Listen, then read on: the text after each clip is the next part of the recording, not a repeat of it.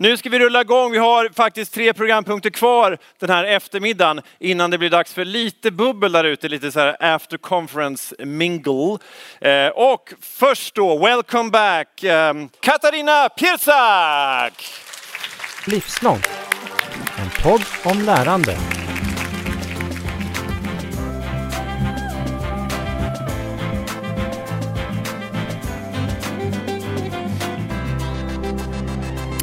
Då är podden Livslångt ute och rör på sig igen. Idag kör vi från centrala Stockholm live från Learning Conference som definierar sig som mötesplatsen för konkurrenskraftens nya valuta, utveckling av kompetenser och livslångt lärande.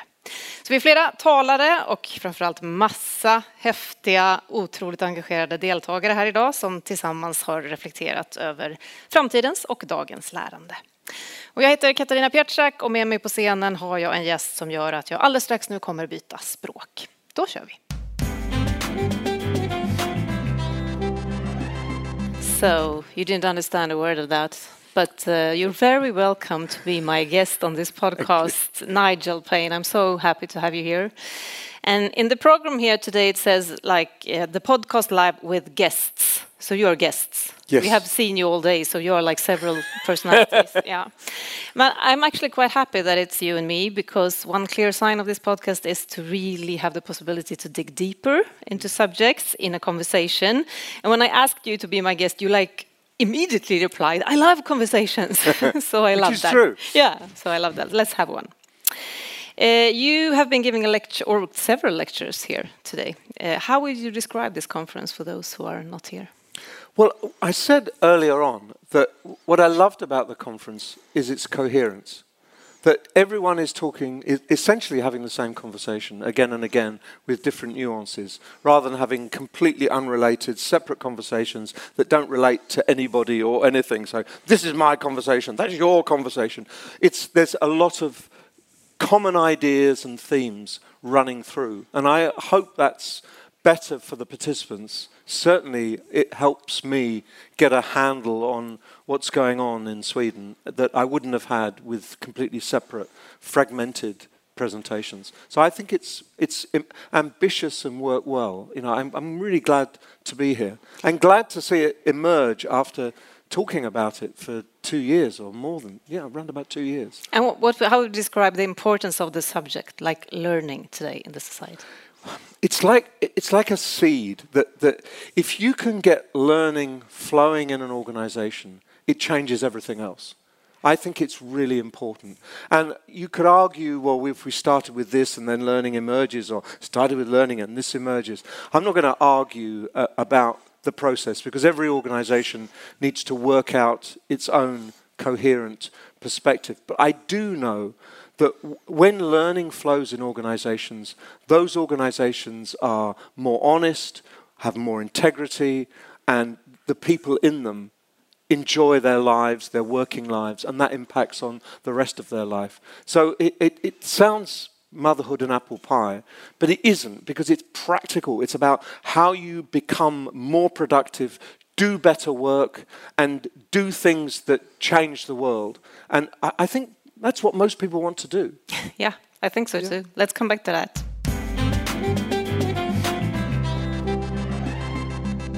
But we do have an introducing question in this podcast that everybody that approached me in this room and are listening, thank you so much for that.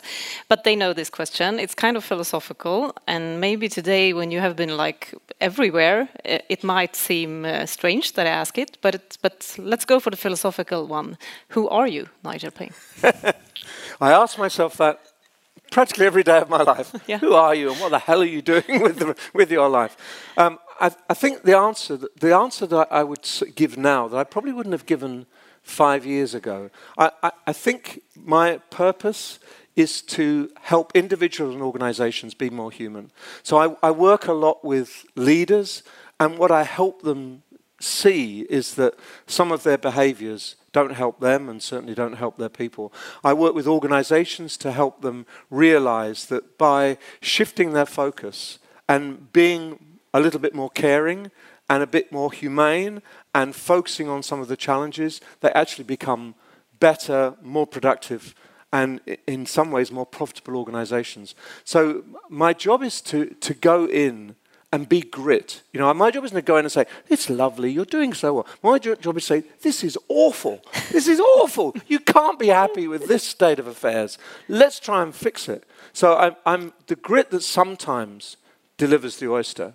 It not always. I, I have lots of failures. Do they appreciate you? Some do. I would say some say that the door is over there, close it when you leave. Mm. Because it's, it's uncomfortable. And I, I, I will not work with CEOs who don't get it. You know, I will try really hard, but if they still come back with the same old nonsense, see you later. I'm not, it's not worth my effort to try and persuade people who are determined not to listen. All I ask is that you listen and you try. Try something and see if it works. I'm not saying bet everything on my words. Don't bet a, don't bet a cent, a, a, a crown on my words, but try things and see if they work. And if they work, try more and then try more.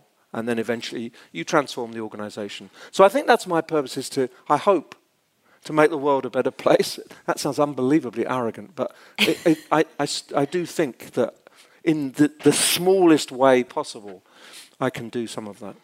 And how did it become learning for you? How, how would would you describe your own lifelong learning? Because that is kind of the theme today. Well, I, I guess I just feel I'm still growing up. And, and part of growing up is about learning. I am certainly more competent, more thoughtful. Uh, I have better ideas than I did 30 years ago.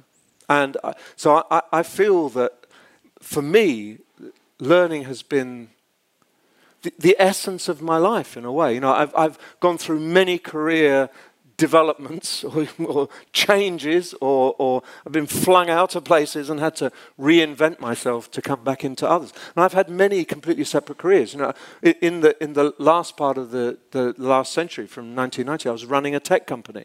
I was selling software around the world. That's totally different to what, what I'm doing now. And I, I wouldn't want to go back and do that again. But I do understand what, what it's like being in a tech company trying to sell software. It's, it's really hard. So I've remade myself because I get, I suppose part of my problem is when, when uh, my daughter was writing about her daughter, she said, well, she's bound to have problems because her father is absolutely chronic ADHD sufferer. I said, me? Where did you get that from? She said, oh, dad, everybody knows.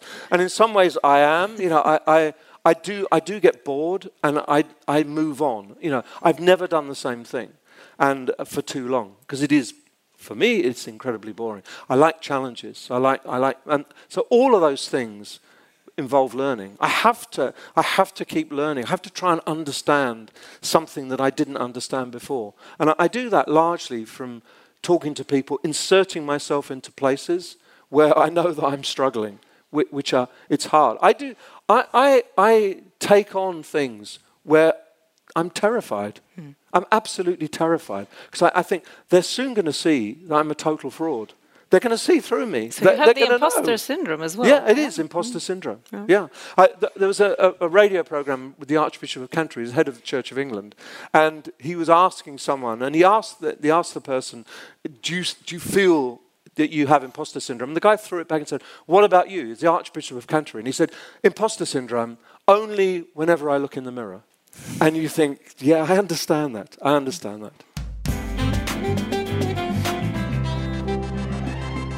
So a lot this, you have lots of uh, the things you describe in common with many guests in this podcast: changing, reinventing yourself, learning again, having this personality, wanting to learn more and more.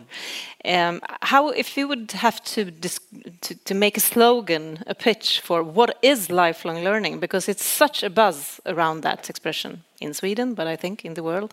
So how would you describe it, considering what you just described from I, I would say we, we need to eat to survive, and we get bored with the same diet. So we love having new, new gastronomic experiences. And it's the same thing.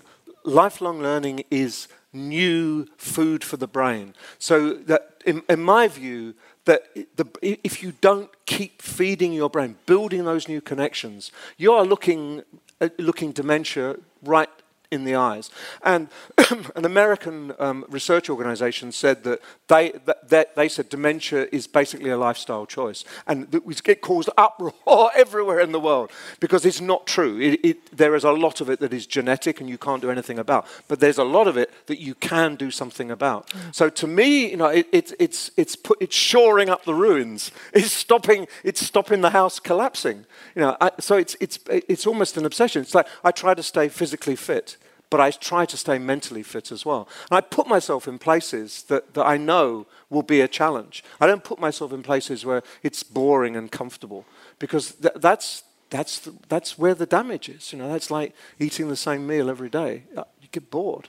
So I, that's what lifelong learning is. It's, it's enriching the brain, keeping the brain going, uh, and, and opening up your eyes to the world, staying curious, and really building, building rebuilding yourself in a sense. And, and, and, sometimes I bump into people I haven't spoken to for 20 years, and they talk about me. I go, "What the hell are they talking about?" And they're talking about an old version. And I don't even remember that version. It's gone so distant. They go, "Oh, you're still doing that?" And I went, "No." And I think, "Oh God, I did do that. You're absolutely right, I did." But I've completely moved on. So, and, and I will continue to move on. And I'm glad. You know, I, I, I changed my mind. I'm not ashamed of that saying, Yes, I said that, I did say that, and I don't say that now. I don't care, because the reason I did that was I was responding to a different world. And, and I think that's really important that you do that. So it's about being alive. And so many people in organizations let the organization almost kill them. They just switch off, they go down. You see people just, you know, nothing there. They're just doing their job.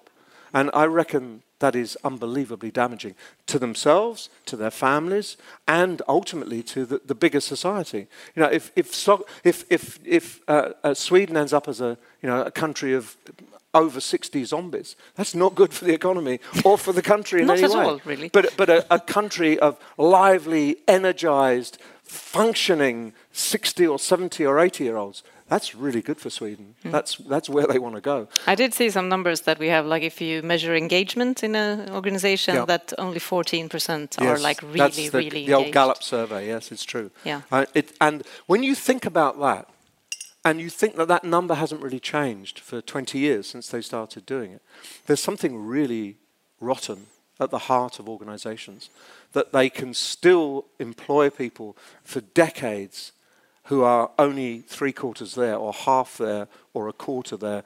And they're now calling these people those who are um, passively leaving, in other words, they've mentally switched off, or actively leaving, they're not contributing anything. So they used to call them disengaged and, and actively disengaged. So it's now about leaving the organization. And it's true, you know, that they, you, you meet people who are, they've left. You know, they're still employed, they still do their job, but they've actually left. They've checked out. And that is just awful. And, it's, and you see it not just in organizations, you see it for people in life. You know, the, mm. I, and I find it really depressing when, when, I meet people who have just given up. You know, oh, I was just thinking about that a minute ago when you were talking about your life, that uh, this expression, you learn as long as you live, but yeah. you can change that around, so you live as long as you learn. Yeah. That could be like what you're I, saying. I, it's exactly what I'm saying. Yeah. You, you live as long as you learn. And, and just as you need to eat, I think you need to learn. Mm. And perhaps one of the reasons that we are sitting here today is because everyone at this moment are in society are talking about this learning culture, or we have yes. to become lifelong learners, yes. all of us, and we want those learning organizations and all of that buzz that you know very well. When did this happen? Did we not have like learning cultures before? It's a very interesting. It's a very interesting point. It, uh, it really started all around the, research that was going on in the U.S., the east coast of the U.S., um, around the end of the last century. There was a real interest in the learning organisation. If you read the GE Annual Report 2000, Welch says in the annual report, an organisation that does not learn faster than the world around it will never survive. So he had that, and, and he picked that up, the zeitgeist. Now, if you look at GE now, it's really interesting how you know things come back to haunt you. But nevertheless, that, that, so if you look at the work of Argyris and the work of Ke- Kegan and and the, the work of um, the, the uh, Senge, the um, the fifth discipline, all of those people were focusing on how you can get organizations to engage around people and become really a lot more successful. And the reason for that was, I think, a, a, a, focus on complexity. Towards the end of the century, people realizing that organizations' work was getting more complex, the beginning of the IT revolution, things were changing. Mm. How do you respond to that? And they did their research and their analysis. And in some ways, they, that, that came in like a steam train in the 1990s and the early 2000s and then disappeared without trace as we got into individual learning. Your, your own personal computer. Bill Gates, Everyone has a computer on their desktop. What that did was focus on individualism and not on collective learning. And I think that did a lot of damage. And I think we've got to go back to that now. We've got to get back to a learning culture, a collective learning, a sharing of learning, and a, and a building our collective understanding. Because you, you cannot run an organization on simply on individuals and telling them how great they are. It's bound to fail. It's mm. bound to fail. Yeah, I've been joking a lot about that. We we thought that we would solve this whole transformation period that we're in by throwing like e-learnings on people yes. at their computer, sit here alone and just learn. As we heard earlier today, just provide them content and they will learn. And we now know that's not the it's, case. But it's rubbish. Why it, it was never it was never thus. You know, the, the whole learning theory for 200 years yeah. is saying the opposite of that. For so why sake. is this so hard to change this mindset? Because very often when I'm out in organizations, we can talk about this as you and me do now, and then they say, "Okay, so which courses should we go for?" Yes. So why is it so hard to change? Well, you know, I'm going to say some very controversial things. I, I, think that the ed tech industry has a lot of responsibility here. They and one of the things that really worries me is this outsourcing your brain to your ed tech partner. And I, I, I think the ed tech industry should be encouraging people to think for themselves and to work out what they really need and not saying, don't worry, just write the check, will solve all your problems. Because the problems they solve are the ones that they can solve at the current time. So I think that there's, there's a, a, an issue about taking control inside organizations and not outsourcing your problems in your brain to someone else. And I think there's a, a great need for the ed tech world to start to have those kinds of conversations. I think that would be unbelievably good for edtech. It wouldn't be bad, and it and uh, the idea that you can kind of capture organizations, lasso them in, and rope them hard is was not good. If you were a steer on the plains in the U.S., it wasn't very comfortable to be roped in, and I don't think it should be comfortable for uh, heads of L and D to be roped in, and therefore. Uh, you've got to have open thought, and you've and you've got to focus not on the solution, but on what the problems are you're trying to solve. And you do that by fieldwork, as I said before. L&D does not do enough fieldwork. They believe what people tell them. Someone comes in and says, oh, there's a sales problem with the sales team, give them a course. No one's, and they don't go, well, what sort of problem? Let me explore that. Can I go and talk to them? They go, right, get you the course on Friday. yeah. It's hopeless, hopeless. And you were talking about that organizations may destroy people. You were yes. talking about this is about being human yes. in, in the world, this, yes. this field. So, and I've been asking many guests on this podcast, like, what is a learning culture? And you've been talking about that all day. So maybe more interesting is what isn't a learning culture? Yes. And how many initiatives have yes. you been seeing that are yes. claiming to be, but you're like, no, you're not? 100% in agreement with you. I have had organizations saying, we've built a learning culture. And I say, oh, that's interesting. How? Well, we, put, we put in a corporate university. learning culture. Yeah. And then we, we had the LinkedIn panel. But you know, uh, LinkedIn would not be happy with saying learning culture equals LinkedIn learning. Rubbish. You know, that's not true. And LinkedIn want want organizations to engage intelligently with LinkedIn Learning and see it as a resource, not as a as a 100% solution to anything wrong. Oh, we gave them LinkedIn. We, and I've heard that on more than one occasion. We gave them LinkedIn. What's the matter with them? We gave them LinkedIn Learning. It's, Still it's like, not happening. It's like when, when, when you had major mental problems, health problems, and organizations would say, we gave you a course on managing depression. What's the matter with you? You know, it's just extra. It's, it, that sounds ridiculous, but mm. that is the attitude. You know, we gave you that, and that's not getting anywhere near the, the nature of the problem. So focus on the nature of the problems, not on some quick, easy solution that you can just grab and say, right, there's the solution. And I think that there was a lot of pressure on people in L&D to have the instant answer. Yeah. This is going on, oh, grab that off the shelf. It's just futile, really. And, and it will never deliver. You'll always not satisfy people. You'll always be a kind of, well, that didn't work, and why didn't that work? And who are these people? What do they think they're doing? Are they spending all this money? Because they're not doing their field work and they're not thinking about what they do, and they're not using tools intelligently. A tool is a tool. A tool isn't a solution, it's a tool. You use it to build a solution. Hmm. The organizations that I work with that really want to crack this, or at least find some crack to let the light in, to become some, somewhat learning, are really struggling. And the first thing they would answer if I ask them what's the problem, they would say time. What do you say about that? I, I would say that that is a perfect excuse for everything in life. Time, we never have enough time. The issue is how much time is wasted doing things the wrong way, doing things and solving problems that were solved two weeks ago and three weeks before that and a month before that and last year and the year before, just reinventing the wheel, having more and more of the same solutions being pushed out because no one's bothered to share. So I would say that is a vicious circle, and the only way to deal with a vicious circle is to break into it somewhere and say, let's just focus on solving some of those problems. That's my question. That question, if you say, what stops you doing your best work? And if you, people will tell you how much time they waste trying to understand stuff that they can't understand, trying to work with a, a software problem that just is insoluble. If you solve those problems and get people doing their best work, they've got time.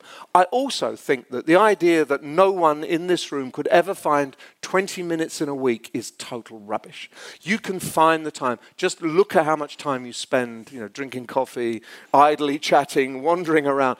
You can find the time. It's when people say I haven't got the time, it's I'm not motivated to find the time. But the key thing is not to see work here learning there. Oh, I've got to walk all this way to the learning and then all the way back to the work. It's really annoying. Work is learning, learning is work. If, if learning is not helping you with your work, what are you doing? Yeah. Why are you doing it? We divided that once, and Yeah, we have we- a problem merging them together again. Exactly. Mm, yeah. 100%.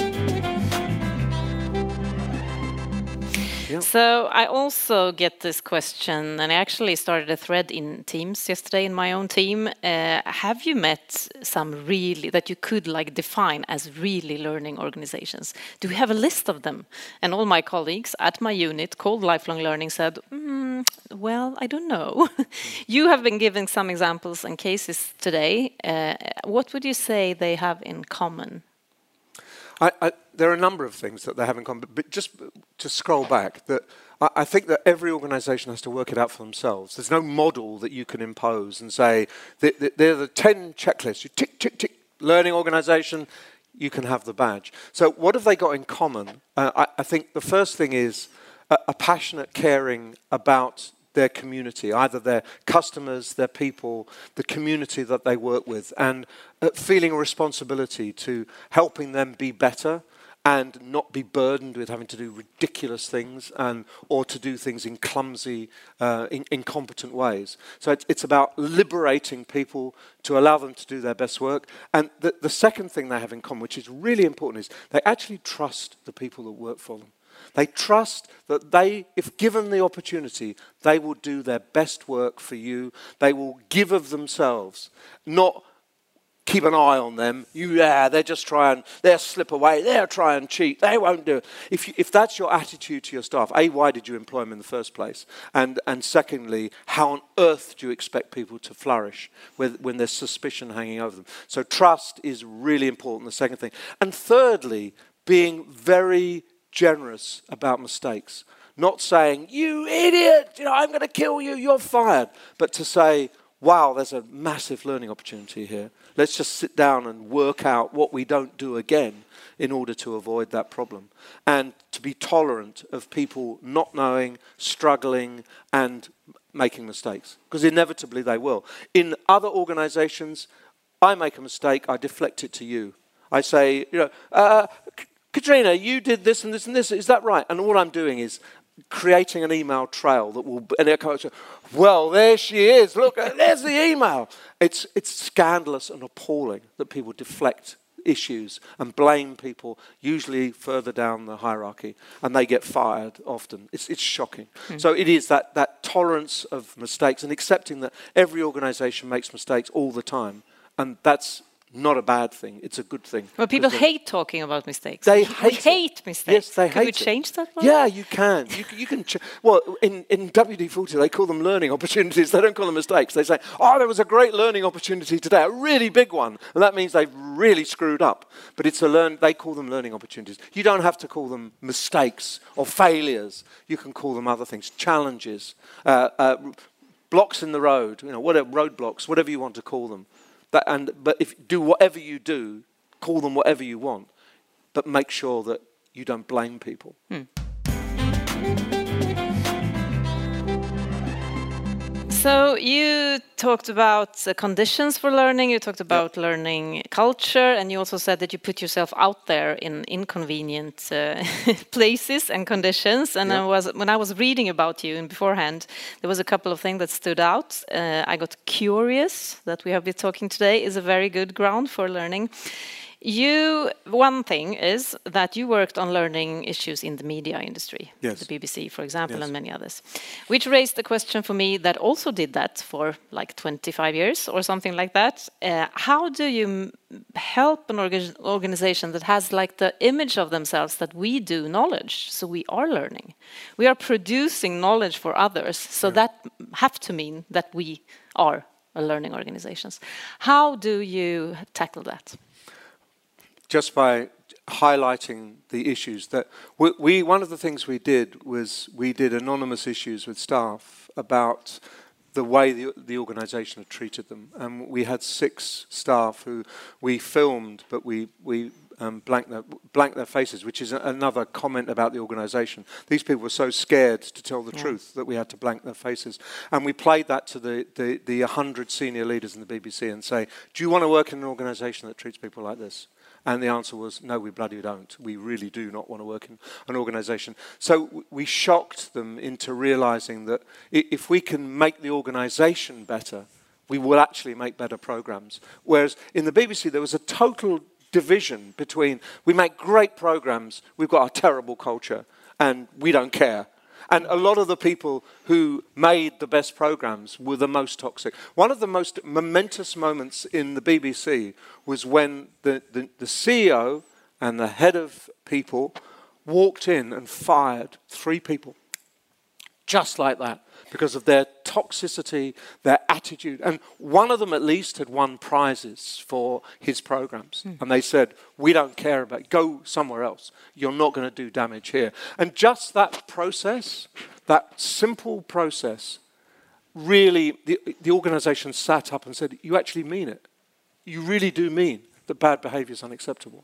Whereas before, you know, BBC's it's still going on. There's all sorts of problems in the UK at the moment. Excuse me about a presenter called Russell Brand and his appalling behaviour that apparently we don't know. He's denying it all, but that the BBC was complicit with, and they will dig it out, root it out. So the BBC is a is a learning organisation in progress, and it will be in progress forever. I think. One question that we won't have time to dig deeper into now because we are finishing up in a moment, but is can you measure learning? That is also one that I get every day. Can we measure? Is there return on investment on this? Yes. Does this mean that you can measure learning by looking at what you just said, by how people, yeah, how they are at work, how they feel, how they are treated, or how should you, how how do you want to measure? The, the only criteria for measurement is impact. And impact is you, you simply ask, what can you do today you couldn't do tomorrow? How do you feel about your role? What, what, what has come to you that wouldn't have come to you previously? How well have you worked together with your, with, with, with your colleagues? You can, you can come up with a whole simple checklist and it measures very accurately the way the organization has changed. You, the last thing you want to do is try to measure the quantum of learning. Well, people took 18,000 courses this year compared to 14,500 last year. And I would say, who gives a damn? It's completely irrelevant. That's the most stupid thing you can measure. So measure impact and measure change and measure how people feel about the organization. Yeah, many laughs, like embarrassed ones. Yeah. Another thing that really stood out, and this is about you putting yourself out there. You joined the environmentalist Robert Swan to Antarctica Yes. in 2016. I did. What did you scary. learn about learning there, and why did you choose that extreme environment? Well, uh, because I, I think that I, I'm putting into practice my belief that, that discomfort is a true learning environment.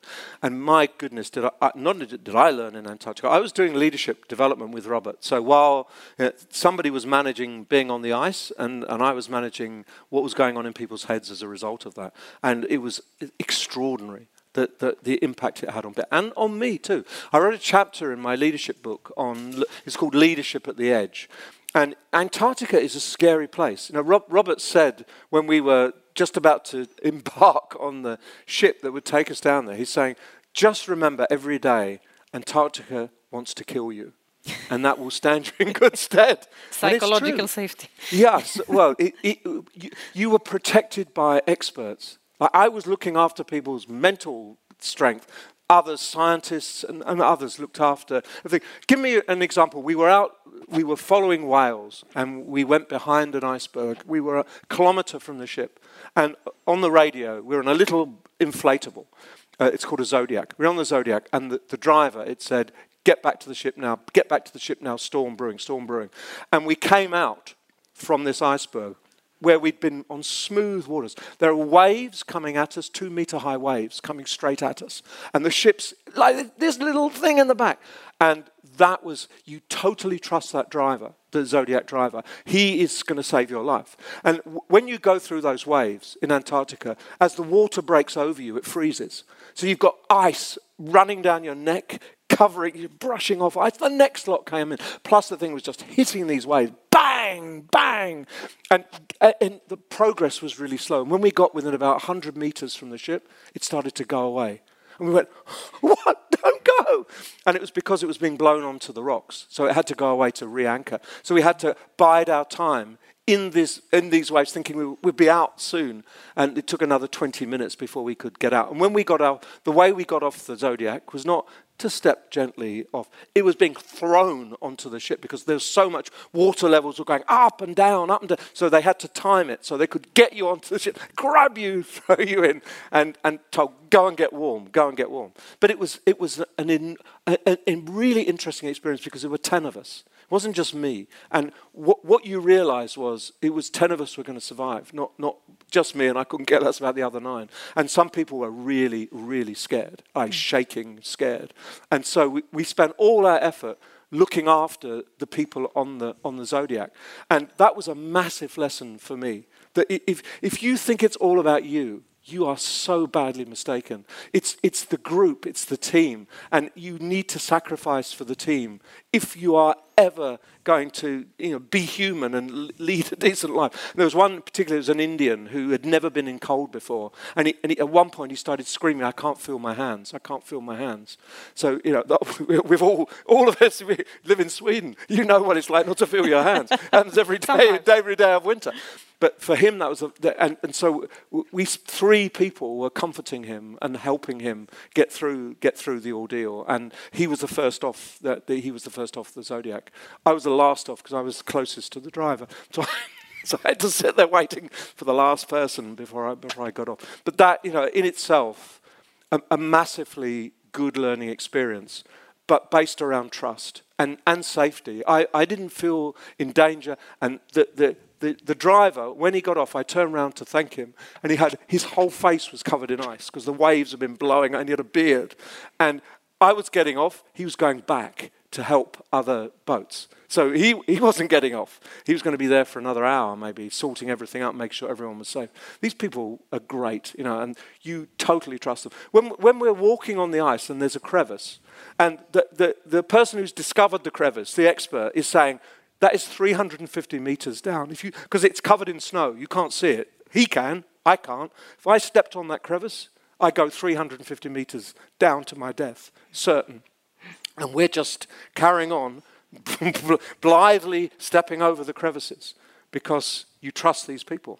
They're There's so many like bridges I can do now to a learning culture, a learning organization, exactly. my everyday life, and I couldn't have ordered a better ending of this conversation. So thank you so much, Nigel Paine, for coming to this podcast. Thank you, Katrina. It's been a real joy to talk to you. Thank you so much. Thank you. Thanks for listening. Thank you.